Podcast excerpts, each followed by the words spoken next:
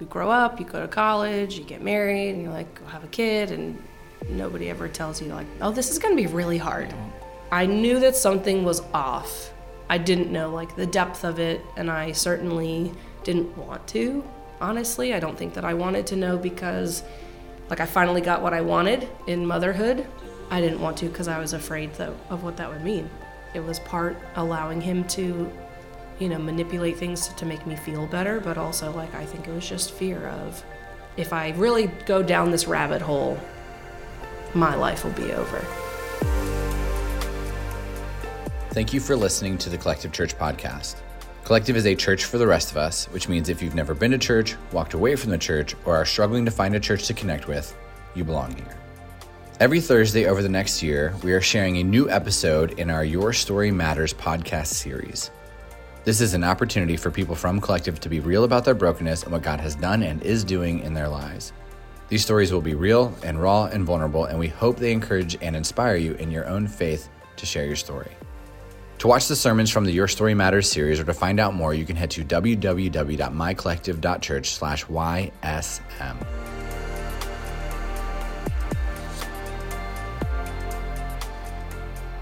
Thank you so much for listening to the Your Story Matters podcast. Last week we left off with a little bit of a cliffhanger, um, little telling a story, uh, which we've done in this podcast, where there's there's little redemption and there's not much of a turning point, um, but that's why there's a part two. And so here we are with part two of uh, Chris and Maggie's story. Um, we're joined by Maggie, who's going to share a little bit about her life in a second, um, but really getting us to the point where uh, God intervenes in such an incredible way that um, that this is a story to be shared. And you know, one of the things we said on episode 10 with Chris was you guys have had the opportunity to share your story. Mm-hmm. Uh, Maggie, you have preached yep. at Collective. Um, you've talked about Sammy and you've talked about grief and motherhood, you know, and and this is kind of the continuation on that for people. And so, uh, one thing I would say if you're new to collective or um, you're listening, you know, outside of our, our community, is to go on YouTube and just scroll until you see Maggie, and you should listen to um, the sermons that she shared with us because um, there's a realness and a rawness in those messages that um, that would go really well with with this podcast. And um, but I'm really excited to have you. Oftentimes, Maggie is singing on stage. She's hosted for us. Um, she's led small groups. She's hosted small groups, often in a role of serving others.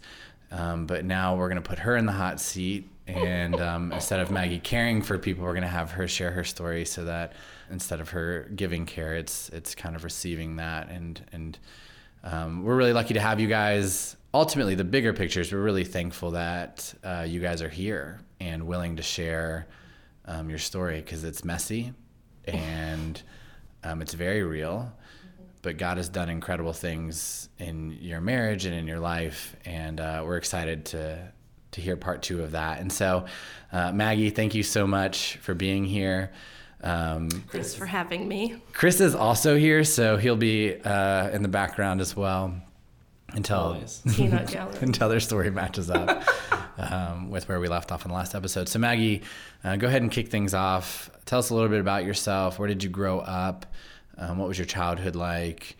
Um, and then let's talk about what faith was like in your home when you were a kid. Um, I am the fourth of five kids, and um, I was born in D.C because my dad was finishing up um, med school. We lived outside of there until I was two, and then moved outside of Philly between ages two and seven while my dad was um, doing his residency to become an OBGYN, and then did a year with a practice there um, before moving to what my sister called Calville, Maryland. Um, and I like as a mom now, I can only imagine that our house was chaos. there were five of us from there's a 10 age span, 10 year age span between my younger brother Tom and my oldest sister Sarah. So my older sisters were taking care of us a lot. Um, my parents were both full time working, and and then it was like the little kids. That's what Mike, Tom, and I were called. We were the little kids, and we were I feel like always in trouble because my brothers were trying to kill each other. Um, and I was trying to protect my little brother from my brother Mike, um, who's a wonderful human. but they just had a lot of thing, uh, a lot going on, and um, but we had a lot of fun. Like my dad was gone a lot because he was on call a lot, um, and like during his residency, um, he was busy, like being at the hospital a lot. But we would always go and visit him. I'm a quality time person, and I think like I was built that way because of the way that my family is. Like growing up, we weren't allowed to watch TV, even though we did while my parents were at work, because that's what you know kids of the '90s did. That's how we broke the rules. But like whenever my parents were home, like it was family time. Um, music was playing all the time. My dad plays guitar, so he played the Beatles all the time, which is why I love them. But like we'd put on little shows, and like it was just always us doing things together. We were always um, like making things up and playing games and stuff. How we just kind of functioned as a family. We Yeah. did a lot of things together. My whole family was in upstate New York, like next to Canada, and we were down in Maryland. So we would only go visit every once in a while. So like our nuclear family, like we were it. So we were always together, always doing stuff. You know, my mom would come home from work and make dinner, and like nights when my dad was on call, we'd do Kathy's kitchen, and she'd make us pancakes because my dad hated breakfast for dinner. Um, I was raised Catholic, so we went to mass every Sunday. Um, my sister, when she was in high school, my sister Sarah would sing. We like every once in a while did CCD, which is like their religious classes, but it wasn't something like that we always did. Um, but I was christened as a baby. I did my first communion in second grade in like a big poofy white dress that like that like flower girls wear. Um, and I never had to do first reconciliation, so like I never had to go and tell a priest all of my sins. I was gonna say I which don't was even nice. I don't even know what that is. Should we be So- doing that? No. okay, okay. which I like I appreciated because like I I don't know I just always thought like if I did something wrong then I should tell God myself I don't need a priest to Yeah. Yep. like hear what I've done and my parents you know never forced that on us and I think part of that was because I think it was forced on them being raised Catholic in the 60s and 70s and they didn't want us to feel that same kind of pressure but like I made it all the way up to I got confirmed in 11th grade. In high school, I sang in the choir, but on my confirmation day was the only time I ever sang like on my own in front of the church, and it was petrifying. Mm-hmm. And I, I'm sure I sounded like a little mouse. It was terrifying. And you promised to never do it again. you know, I never thought I would do it again. To be completely honest, I never thought I'd do it again. It was terrifying. But I like I loved the music, and so we had choir practice on Thursday nights in high school, and it was like the most peaceful time of my week, and I didn't know why. Like knowing myself now, music is just such a huge part of how I feel God's presence in my life. Um, but I didn't know that then because we went to church, you know, weekly, and uh, Danielle said in her story, like, I was the kid who got picked up from sleepovers. That was me. I got picked up on Sunday mornings and went to mass, but it wasn't like a, you know, we're doing this because we know that God loves us and He wants good things for our lives. It was, this is our culture. Like, this is what we do. We are Catholic. We go to mass. You know, like when my parents were really young, they had a small group that met at their house, um, which was really cool. And then I think, like, as they got older and as we got older, and, um, you know, my dad got really involved in medicine and now, like, really, you know, wants scientific answers for things. It, it shifted his relationship and his faith. But it just wasn't like a thing for us. It was, we'd have conversations sometimes in the car on the way home, like, oh, how did that hit you? Or something like that. Or like if the priest ever told a joke or something like that, we'd talk about that. But it was never like a, you know, how do you feel like God was speaking to you today? Or what did you learn about, you know, Jesus and who he is or anything like that. So I think it was, uh, from what I would say from the people that I know that also were raised Catholic, it was a very like typical Catholic upbringing. Um, you went to mass, you know, you did the things, you knew the prayers and all of that. But and we did serve. Like every once in a while, they would have um, the homeless shelter would stay at our church building, and so every once in a while, like we would make dinner for them and bring it. So like the service aspect has always been a part of like who my family is. But it wasn't necessarily because we felt called to do it by God. It was just like this is who we This is are. we do. serve. Yeah, we serve. We take care of people. So that was kind of it for us. So, as a part of your life, Yeah. regular, consistent, mm-hmm. you know, one of the tensions that a lot of people have expressed in the podcast who grew up Catholic is like you believe in God, Right. but you're not really feeling the presence of God, or mm-hmm.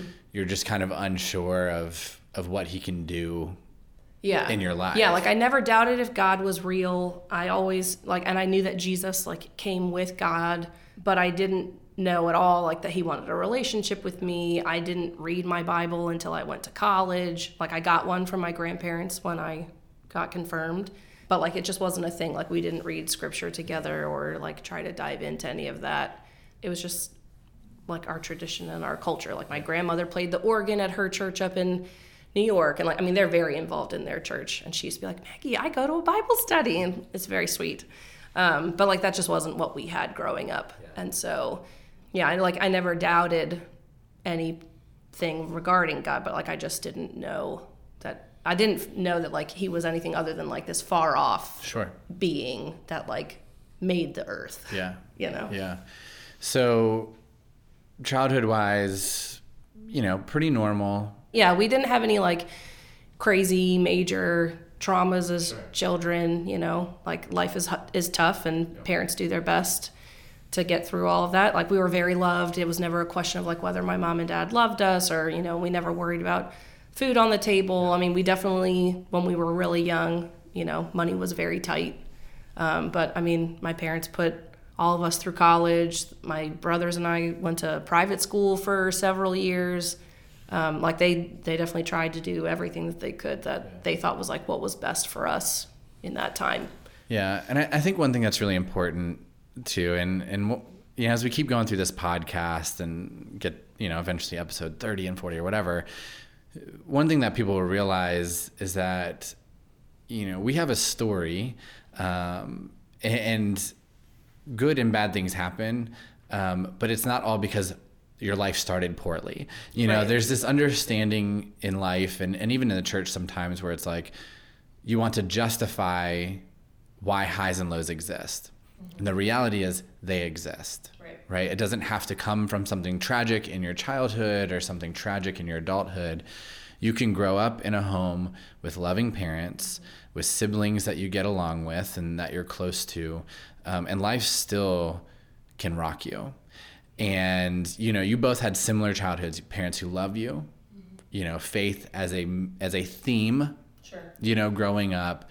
But what I want people to understand as we continue to move through this is that doesn't exempt you from the lows, right? Because we because we wish it would, and and what I don't want people to think is, you know, I grew up without faith and therefore I went through these things. It's like no, no, no. Like your parents could do the right thing, and life is still life, mm-hmm. right? And you know that's that's what you guys eventually come face to face with and so you know kind of matching up with with chris's story you guys meet I was 11.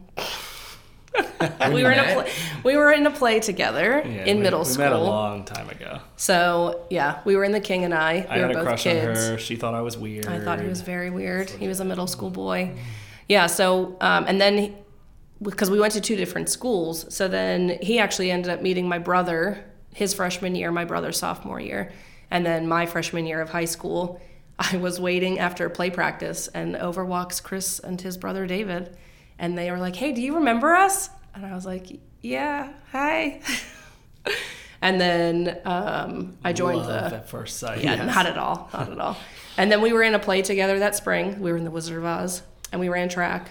I did theater like all throughout high school, so sp- spring and fall. Um, I was either in the play or the musical, but I also ran cross country and track. And then you only did the shows in the spring because of the cross country season. Um, but like, so we started spending a lot of time together at play practice and running and all of that. And he had a girlfriend, so I was like, well, oh well. But then they broke up, and then he asked me out on a date. She swooped in. I d- not at all. i feel like that's not the way Not at all how it went down.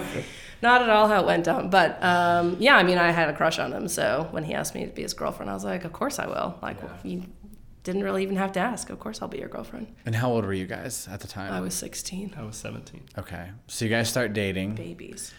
Um, yeah, yeah.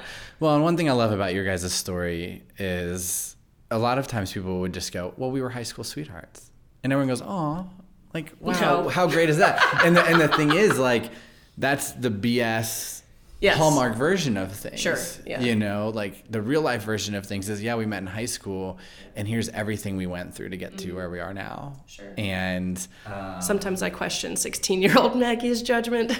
sure. I'm so glad we're here, but also, oh my. I mean, we should always question teenagers' judgment, especially when Sure. it's love related. You know. Yeah. Well, like my so my parents are high school sweethearts. Like they started dating when they were around 16. So I know like I romanticized it all, thinking like, oh, mom and dad, you know, they fell in love when they were young, and look at them. And I mean, my parents work, you know, they work really hard at at their marriage, and they love each other a lot. And so it was something that like I idolized. Like, so when my dad would be on call when I was in high school, my mom would make dinner and we would take it to the hospital so that we could have dinner together. And that was something that like back then I'd be like, oh, why can't I just like be at home and do my homework and then go on instant messenger and talk to my boyfriend and my friends.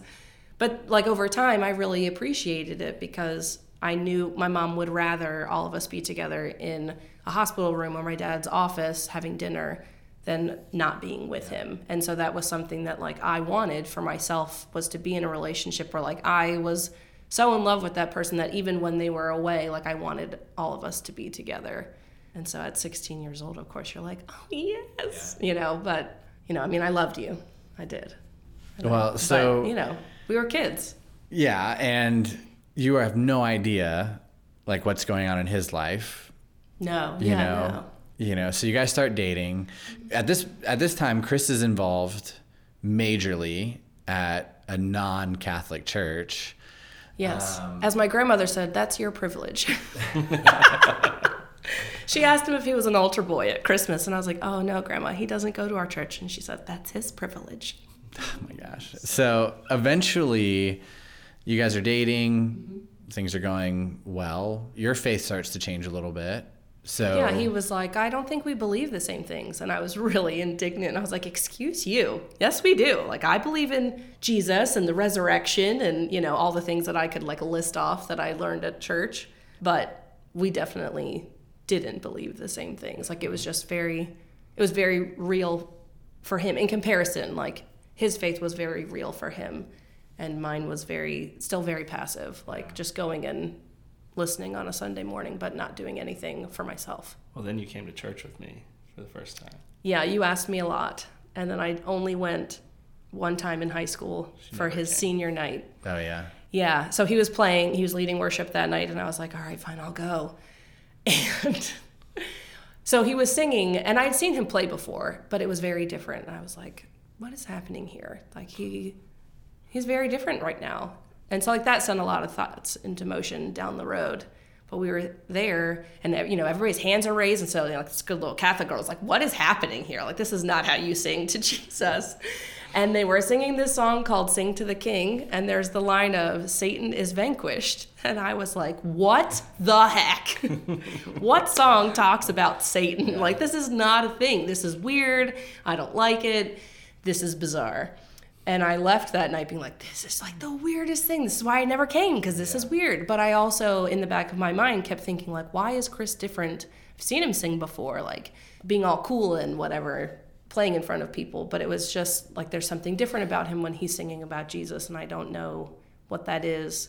And it took me like a little while to figure it out, but I was like, this is something that I want in my life. Like, why is that something that's so powerful for you? And so then like leading into going away going to school you know we had a lot of really hard conversations because he went off to milligan and like started with a business major but ended up switching over to youth ministry. And he was like you know i don't think that we're on the same page and you know lots of fighting about like you know feeling self-righteous and be like i don't know what you're talking about. But i just you know it kind of came down to like you either have to figure this out or you know like if i go into ministry i need a wife who loves god and loves jesus and that's not going to be you then like well, i need to know.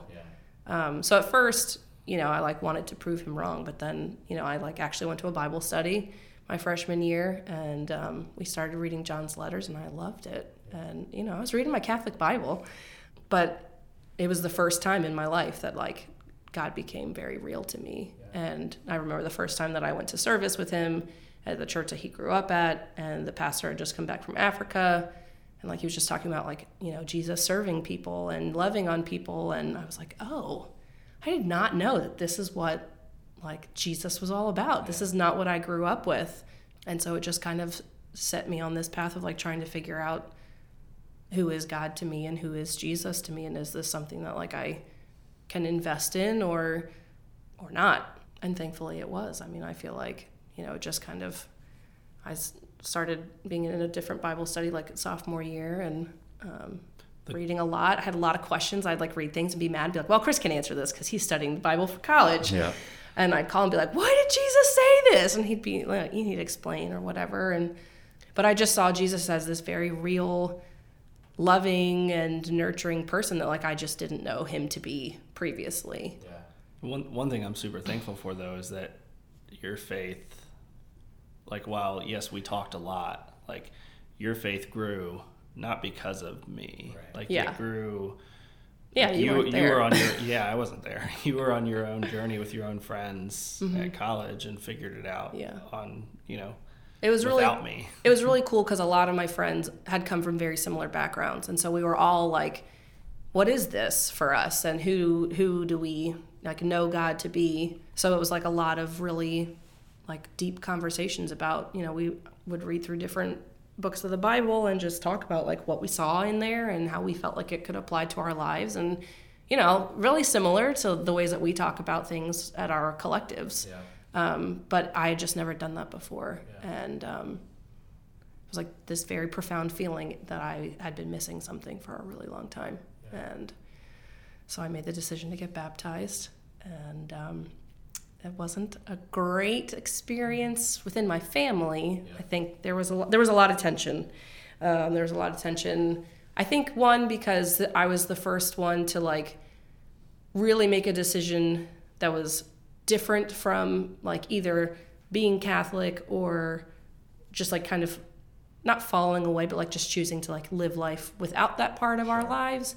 But also, you know, I mean, my parents had a lot of like nerves about whether I would become one of those stereotypical Christians that, you know, said things in the name of God but was really hurtful to people. And, you know, that was a lot of their not like their personal experience but what they saw in the in the uh, Christian church. And so I think there was just a lot of fear that I was making a decision because of my boyfriend and not for myself. Um, to the point that like my parents were like I don't think you should do this. And I didn't have a really good answer other than like I know that I need to do this. It's just like my dad was like why? And I was like I don't know. I just like there's this feeling and I wish that I had been able to articulate things better. Sure. but I was 20 years old and I just I just knew. Like I knew that God wanted this as a part of my life that he wanted me to decide like that he was going to be it. And it's really hard at you know being so young and like it had only been a year and a half probably since I had really started reading the Bible that I felt that you know I needed to be baptized and so I did it. And it was great. Chris baptized me, which was cool, and like all my friends from school came that were like in my Bible study. Like that was really awesome, but it was definitely a really hard thing within my family for a while just because of this uncertainty of like are you doing these things because you really believe them or are you doing them because your boyfriend is pushing this on you? And like they knew he was going to school for youth ministry. So I, there was just a lot of trepidation about it. Which, which I would say is one of the ironies in the Catholic Church with parents who are like, "Are you doing this for the right reason?" When they made all the decisions for you growing up, like that, and that's that's Yeah, that tension that you feel is like, Yeah. as you go to make these decisions on your own, and you have people in your life who love you, who are asking good questions. Right. It's a little bit tension. It's like full of tension because you're like, wait a second, like. I'm actually making this decision for myself versus in the past when it was like You made brought it me here. me. Yeah. Mm-hmm. And it's not because you know, I know your parents and you know I love your parents dearly. It's not because they didn't want you to have faith. Sure. They just wanted to make sure you were making a decision that you knew you were making. Yes, you know? absolutely. And that is Yeah. such a hard thing to communicate. Yeah. It's such a hard thing, you know, in your kids to ask them in a way that empowers them to make the decision, mm-hmm. but also is a hard enough question to where it's not just like, oh, well, are you doing the right, you know, that kind of thing. And so, 100%, yeah. you know, your parents asked you the hard questions, and if you balked at it, you shouldn't have been doing it anyways, you know, and, and, what's good with that is is you know now knowing your family they love the faith you guys have they love this church you know i think this church weirds them out sometimes your dad and i have great conversations about like can you do that? It's like, Yeah. yeah, of course we can do mashed potatoes on a Sunday morning. Right. That's not against the rules. What do you mean?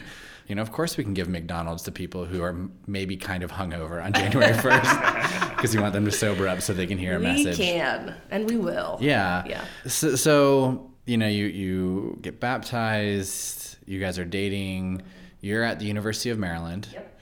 Chris is at Milligan. Um, at this point, do you know anything's going on with his battle? And really, we'll, we'll just call it what it is, which we talked about in the last episode his addiction mm-hmm. with like pornography or like sex, like some of that seeking out that satisfaction in other places. I mean, not really.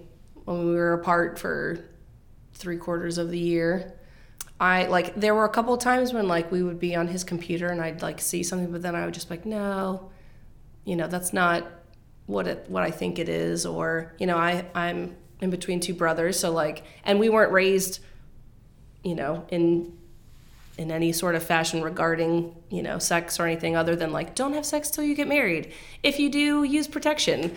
Um, so it wasn't like it was like a big conversation within my family.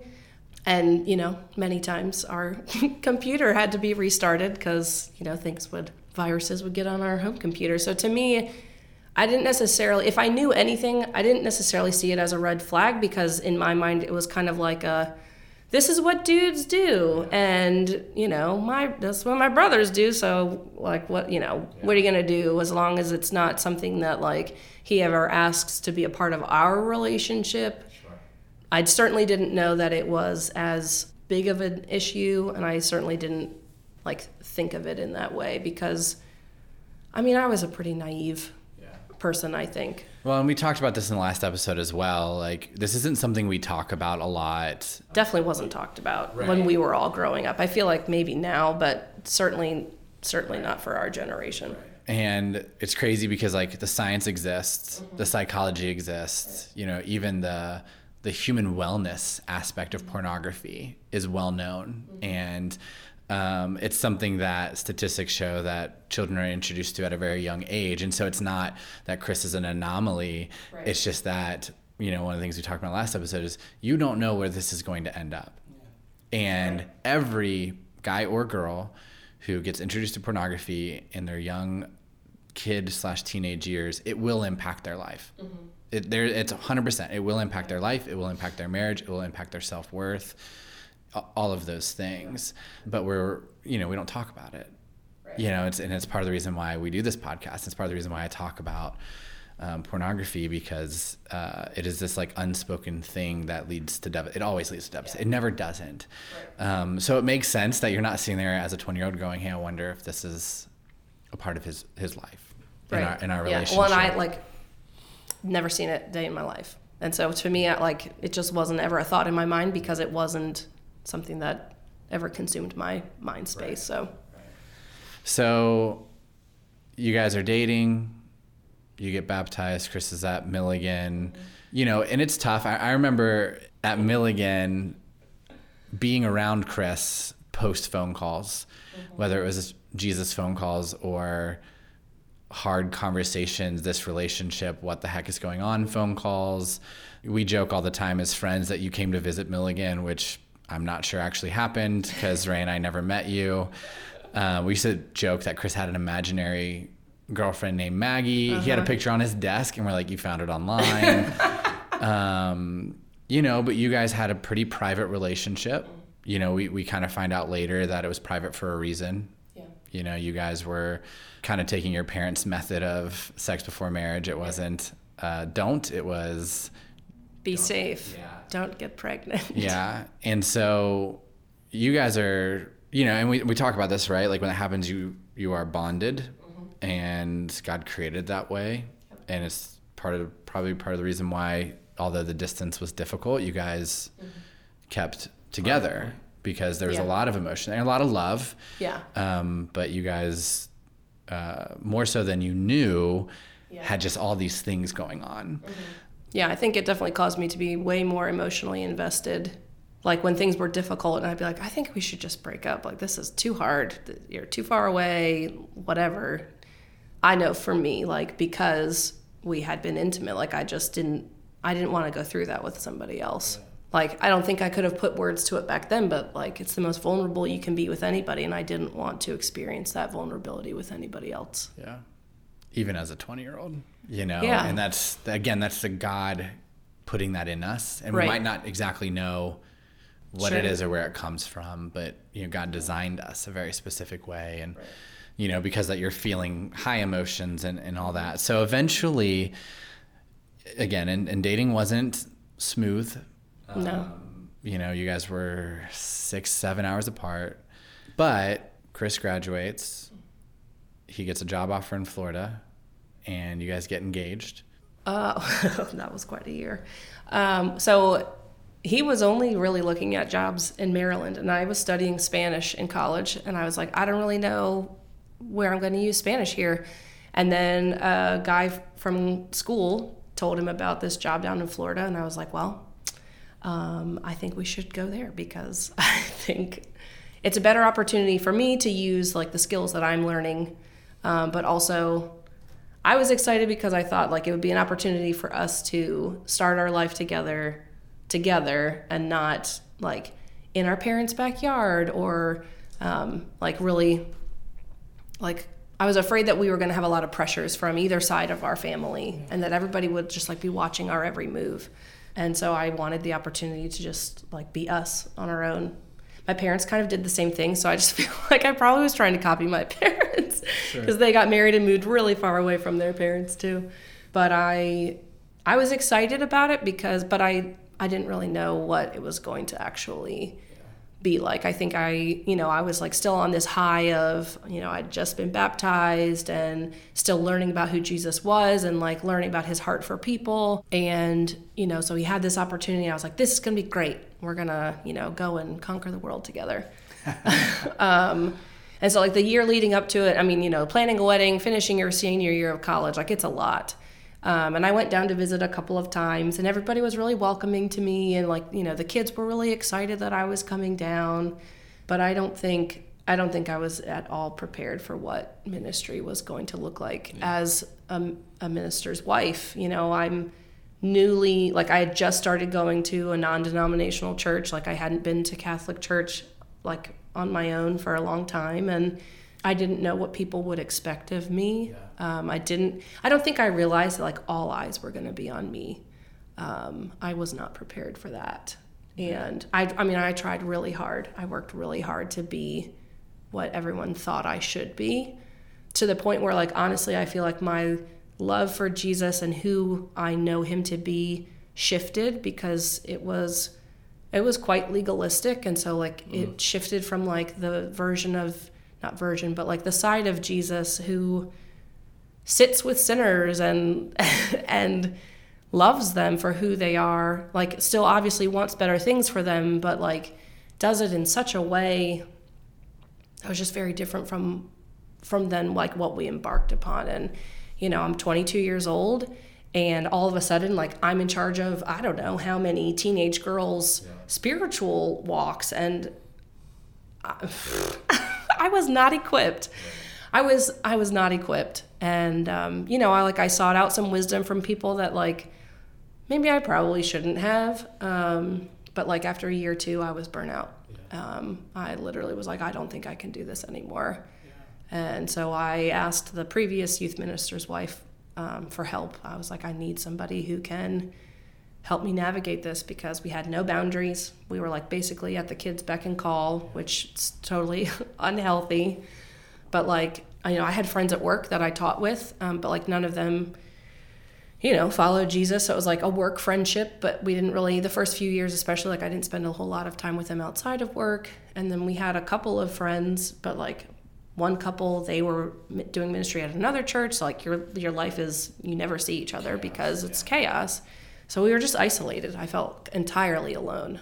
And with all this pressure of like am i presenting the version of maggie that everyone's hoping to see so that they can trust what i'm teaching their kids? Or don't i don't know i just felt like i couldn't do anything wrong so it was really stressful and i was really tired i loved like the good things were great Yeah. like watching kids come to faith and mm-hmm.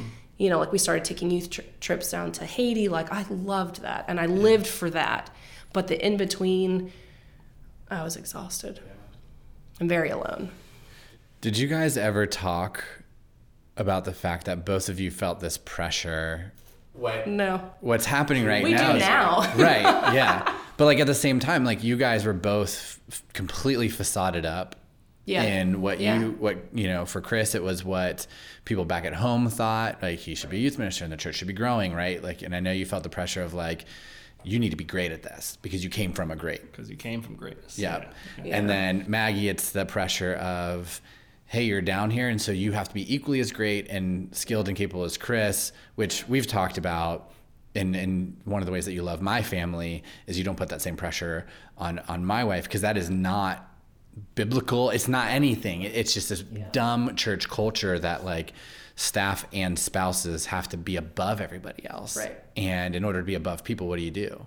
You lie Right. right? Because like we're not above people. Right. Like I've got my own stuff. You know, as Chris talks about a struggle of pornography through high school and college, like that's my life. You know, introduced to sex at a really young age from people in my own life, older brother, you know, you know, and all that stuff. But all of a sudden you get into ministry and it's like we got to be here. You know, I got to be above. And so here you guys are in separate ways, but doing the same thing. Meanwhile, Chris is struggling with addiction. Mm-hmm. You're struggling with burnout, and and just the way life works. Yeah. Things did not get easier, right? Because eventually you guys find out that you're pregnant with Sammy. Yeah, I mean, I knew that like that was the next phase. We'd been married for multiple years, and like I did not want kids when we first got married. I was like, we have to like be ourselves or whatever. And then I think I probably thought that like having a baby would like just be this joyful, perfect thing because I don't know, that's what you make up in your head. And so, yeah, we find out that we're pregnant and we're so excited. And then I get super sick because pregnancy is the worst. And then, literally, like the week that we were going to tell, like the people at large, you know, like we had told our families and we had told you guys. And we go to our appointment and see this cute little waving baby, but like the whole time have no idea that the sonogram tech is measuring a large mass on the back of his neck. And instead of um, like this big celebratory, we're having a baby thing, we're asking people to pray for our child. I don't, I mean, like, I remember the next week being like in my, the small group that I led for the girls, and like we didn't do anything and they just prayed for us, which like everybody was doing. It was terrifying because we honestly thought that we would lose him. You know, I was like 12, 13 weeks pregnant, I think, and um, just like didn't know what was going to happen. And I feel like at that point, like people were really kind and um, and loving. Like, I mean, like everybody's going to be nice to you when you're Yeah. when you're going through something like that. And um, I was really grateful, particularly like for my dad, because you know he had knowledge and he would be very calming for us on really hard days. And uh, Remember when we found out about this cystic hygroma, and he goes, "Well, they're not our friend." yeah. Yeah. Yeah. And I think, like, in that moment, um, I mean, it was terrifying, but we also, like, we were a couple weeks after that, and, like, his hygroma had shrunk a little bit, and we were still on the fence, like, are we going to find out? Are we not going to find out? Because I did not want to know what our first child was gender wise. Like, I wanted it to be a surprise. And then I just, like, felt God was saying, like, you need to know. Because you need to, like, you need to pray for this child. And we had already decided if it was a boy, his name was going to be Samuel. And I was like, I just feel like God's telling me I need to know because his name literally means like this is what I asked for, and and God gave it to me. Um, and so we found out that we were having a boy, and I was just like, well, okay, God, like you're telling me that I need to pray for him, and I feel like at that point, um, I don't know, I just felt like I knew what God was doing, and I felt like I was listening really well, and. Um, we had great support, like you guys back up in Maryland and our families, and we did have like some a decent support system there throughout all of it. Um, but it was just you know doctor's appointments every other week, scans every other week, so we got to be real familiar week. with Sammy's face. But it was a lot. It was a it was exhausting. You know, once we found out he had Down syndrome, and then about his um, what would be a birth defect in his esophagus, like we knew what like I felt like we knew what we were getting into and we knew that like we were going to have a baby in the NICU and it would be hard, but it would be okay. Like I just I never felt anything other than like God is going to like create this miracle in this child. And um, like we had already made the decision we were going to move back to Maryland and help launch a church with you guys and um, and I was just like this is it. Like we're going to have this incredible child and he's going to like change the world and I'll stay home and watch the kids, and you guys will all work, and it'll be great. And um, and then he was born, and he was amazing. And uh, I, I I just like was never, I was never worried. He'd like go back in surgery, and I like worried about fifth graders being mean to kids with Down syndrome because I teach fifth grade, and fifth graders are mean. Like I just felt this this peace. And like he was so loved. And think like things were rocky for sure at different points but like I just never I felt like I knew exactly what God was doing. And then he had a second surgery and it went well. And I like got to feed him like real milk on my first Mother's Day. And he was gone 2 days later. I just did not understand what was happening I didn't know, like, why. You know, it's like, why? We'll never know why. but I just felt like I had been wrong this whole time, like that I didn't actually know what God was doing. Yeah. And I was really mad. Yeah. I was really angry for like a long time. You know, I didn't doubt that God was there. I didn't feel like He had left us. But I was really mad that He would take away such a perfect baby yeah. who I just remember being like, you know, we prayed for this child and you healed him and you know, he had this surgery and now like pneumonia, pneumonia is going to be it. Yeah. And it was. All the things that this kid could do and things, yeah, of like why are we yeah, I just really thought like his life was going to change the world and I I mean, I know now like it really has, but I wanted to watch it happen with him here. Yeah, I think one thing that we all felt because at this point you guys had announced that you were leaving, you were going to take a leap of faith, Chris was going to raise a salary, you're going to come and be the the main supports of of Ray and I as we planted this church. I think we all felt like because we were doing this thing for God, yeah. that everything else would then work out. Yeah. Yeah. Yeah. Um, which, looking back, one, it doesn't work that way.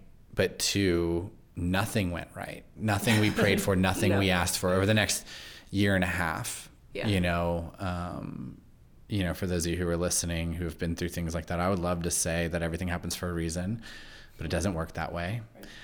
But what I can say, and this is more of an aside than anything else, is God can take the hurtful and painful things in our life and turn them into something good.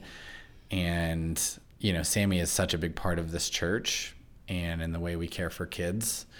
You know, Mother's Day is Mother's Day at Collective because of Sammy and because of Autumn. Um, because when you are a pastor at a church and you start to lead to Mother's Day and you read it's the second highest attended holiday of the year in the church. It's Easter one, Mother's Day two, Christmas three, and you're like, man, that's nuts because I've got friends here where today is the worst day of their life over and over and over again. Yeah. And collective isn't collective without Sammy. Mm-hmm. And I am very thankful for what he taught me because I wouldn't I wouldn't have known any of this, and I would it would collective would have been just another church that like gives flowers to all the women, right. and like what a happy day, and like without acknowledging grief. And mm-hmm. you know, you stay around collective long enough. If you're around during a Mother's Day, we hand out flowers, and that's because of Sammy. Yeah. That's what you guys started in your family, and mm-hmm. um, so now we hand out Sammy's flowers every Mother's Day, and um, people for five years have been planting these flowers and i don't know if you guys have, have seen it but I, I get text messages every year from people going they're still growing yeah. they're still growing and yeah. um, but also it created a way for us as a church to talk about mm-hmm. the loss of children because that's something that it's like one out of every three or four people experience and nobody talks about it no.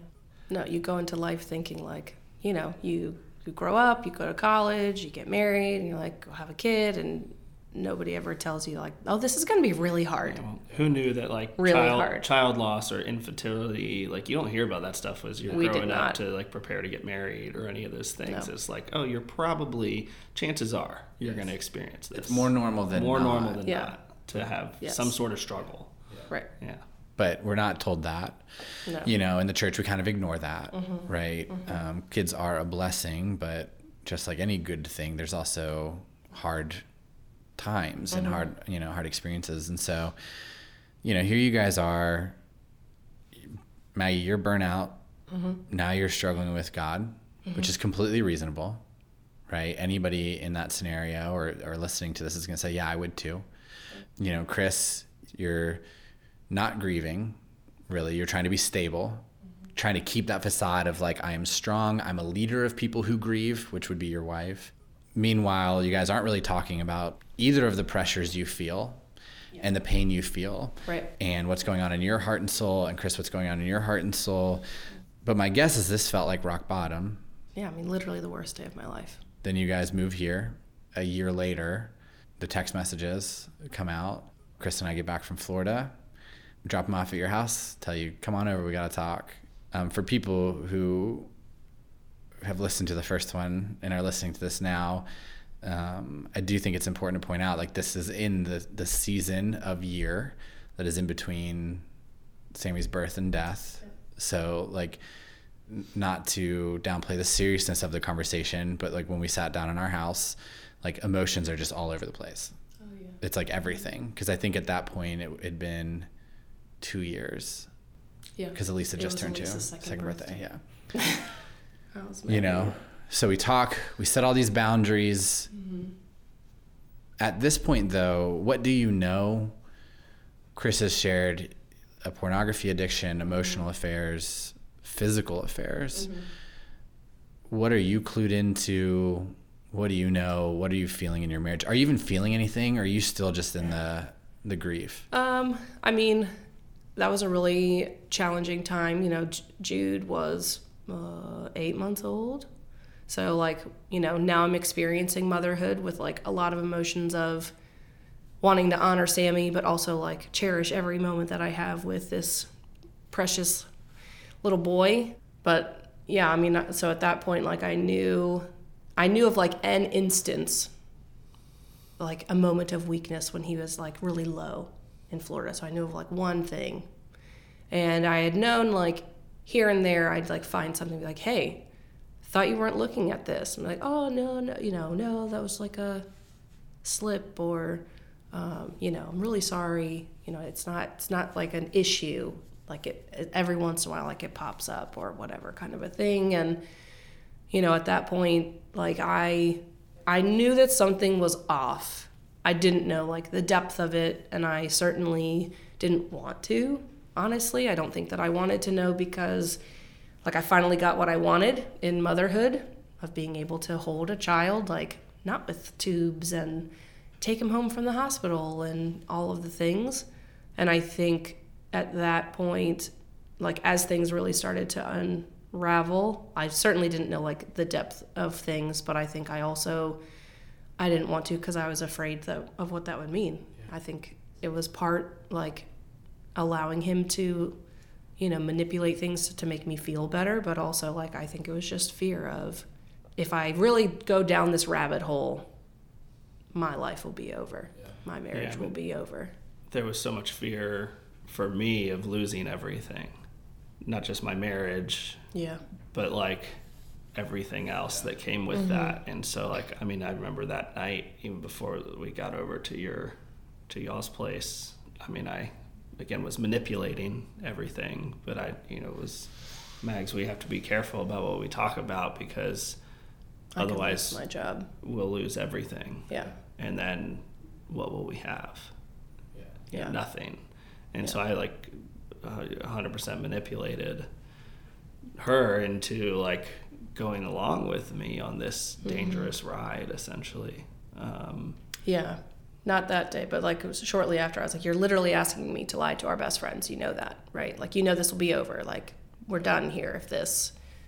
And he was like, it'll be fine. You don't need to mention this other thing. And I was like, I'm just saying if like this ruins our life and our friendship, we're like, we're done here. Yeah, and on the heels of loss, which it's not the same loss, Yeah. but after experiencing loss, being faced with more loss, Mm-hmm. whether that's Chris losing a marriage and and you know Maggie and Jude saying we're done, like you know, you guys kind of went into this phase of just white knuckling the crap out of life. Yeah. Just trying to squeeze and control as much Yes. as you can. But it was, you know, six months later, seven months later, it Yeah. it all falls apart. Oh yeah. And so- You know, it's going to. Like there's no not. there's no not falling apart. The darkness comes to light. Like it's just that is the reality of it. Yeah. So Ray and I get anonymous message saying, "Hey, here's all these things you don't know," and there's like the full range of emotions from us. You know, admittedly, like at that point, we're thinking about collective more than we're thinking about you guys. You know, you guys, we give you a phone call. I called some people from your past, and they essentially told me, "Hey, this is your problem now." Um, and by essentially, I mean word for word, the lead pastor in Florida said, We knew something was up. This is your problem now, which is the reason why I hate church so much and hate pastors so much. And because if people knew something was going on and didn't do anything about it, like, where's the responsibility in that? But, you know, it leads to a conversation in our house. Ooh, I was so angry. There were things that like I didn't know that were a part of that conversation. There were some things that I did know, and then I was like, and this is what I was talking about. Like you asked me to not say anything, and and here we are. Now it's all out on the table, and I mean, our life literally fell apart that night. You know, like we knew that his role here at like on staff was done. A couple days later, I get another message of, "Hey, I think there's more stuff that you don't know." And I walk in the door and I threw my rings at him and he said, "I think I should leave." I was like, "I think you should." He packed a bag and went to his mom and dad's. So I know that we are still in the thick of it, and redemption and healing in your story are right around the corner, but we are actually going to end part two right here. I know, I know, another cliffhanger. I'm sorry to leave you all hanging another week, but I promise you that you won't want to miss part three of Chris and Maggie's story that will come next Thursday. So stay tuned.